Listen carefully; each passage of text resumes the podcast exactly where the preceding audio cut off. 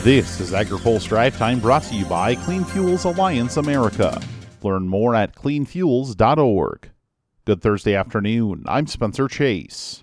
The inflation slowdown took a pause in July. Figures from the Bureau of Labor Statistics rolled out today reported the overall consumer price index was up two tenths of a percent in July and up 3.2% over the last year. The July increase was the first month over month growth of inflation in the past 12 months.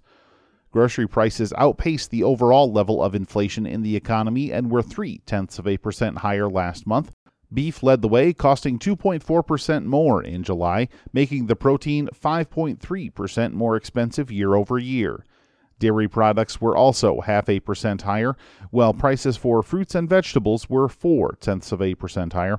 Consumers did see some relief in the price for poultry and eggs, largely due to a prolonged recovery from last year's outbreak of highly pathogenic avian influenza. Phil Brasher has more in his story on agripulse.com. Also online today, pork exports had a solid first half of the year, but strong domestic beef prices are keeping the sector from experiencing export growth. According to the U.S. Meat Export Federation, pork shipments were 14% higher in the first six months of 2023 than the prior year. Beef exports are lagging behind the 2022 records.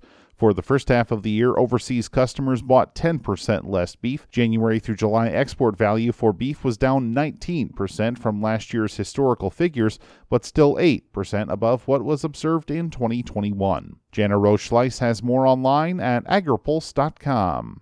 In other news, the Iowa State Fair is underway, offering many presidential contenders the chance to campaign directly to voters with a big interest in farm policy issues. North Dakota Governor Doug Burgum was the first speaker on the Des Moines Register soapbox stage at the fair this year, where he spoke about his frustrations with many Biden administration policies and how his potential administration might be different.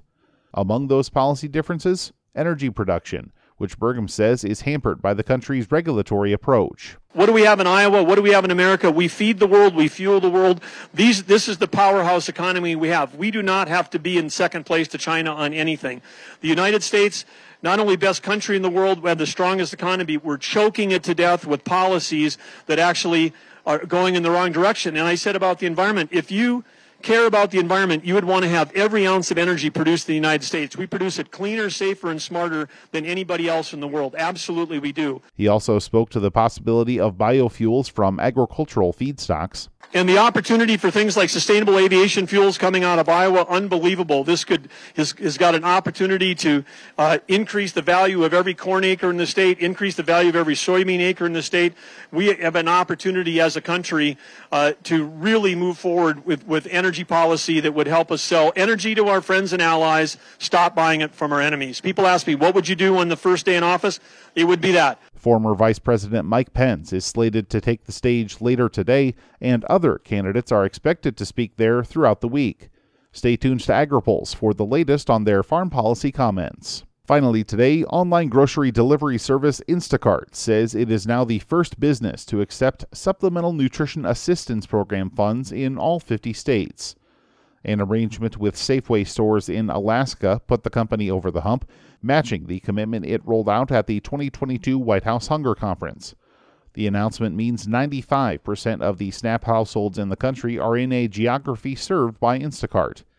The company is also offering discounts to its premium service line for SNAP recipients, which offers free delivery and reduced service fees.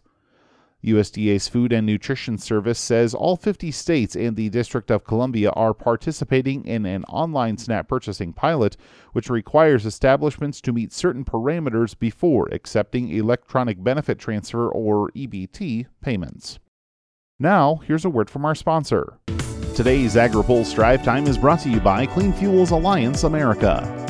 Clean Fuels is relaunching its website to give you better access to the experts representing biodiesel, renewable diesel, and sustainable aviation fuel. CleanFuels.org is the central hub of information for the fuels cutting carbon emissions right now.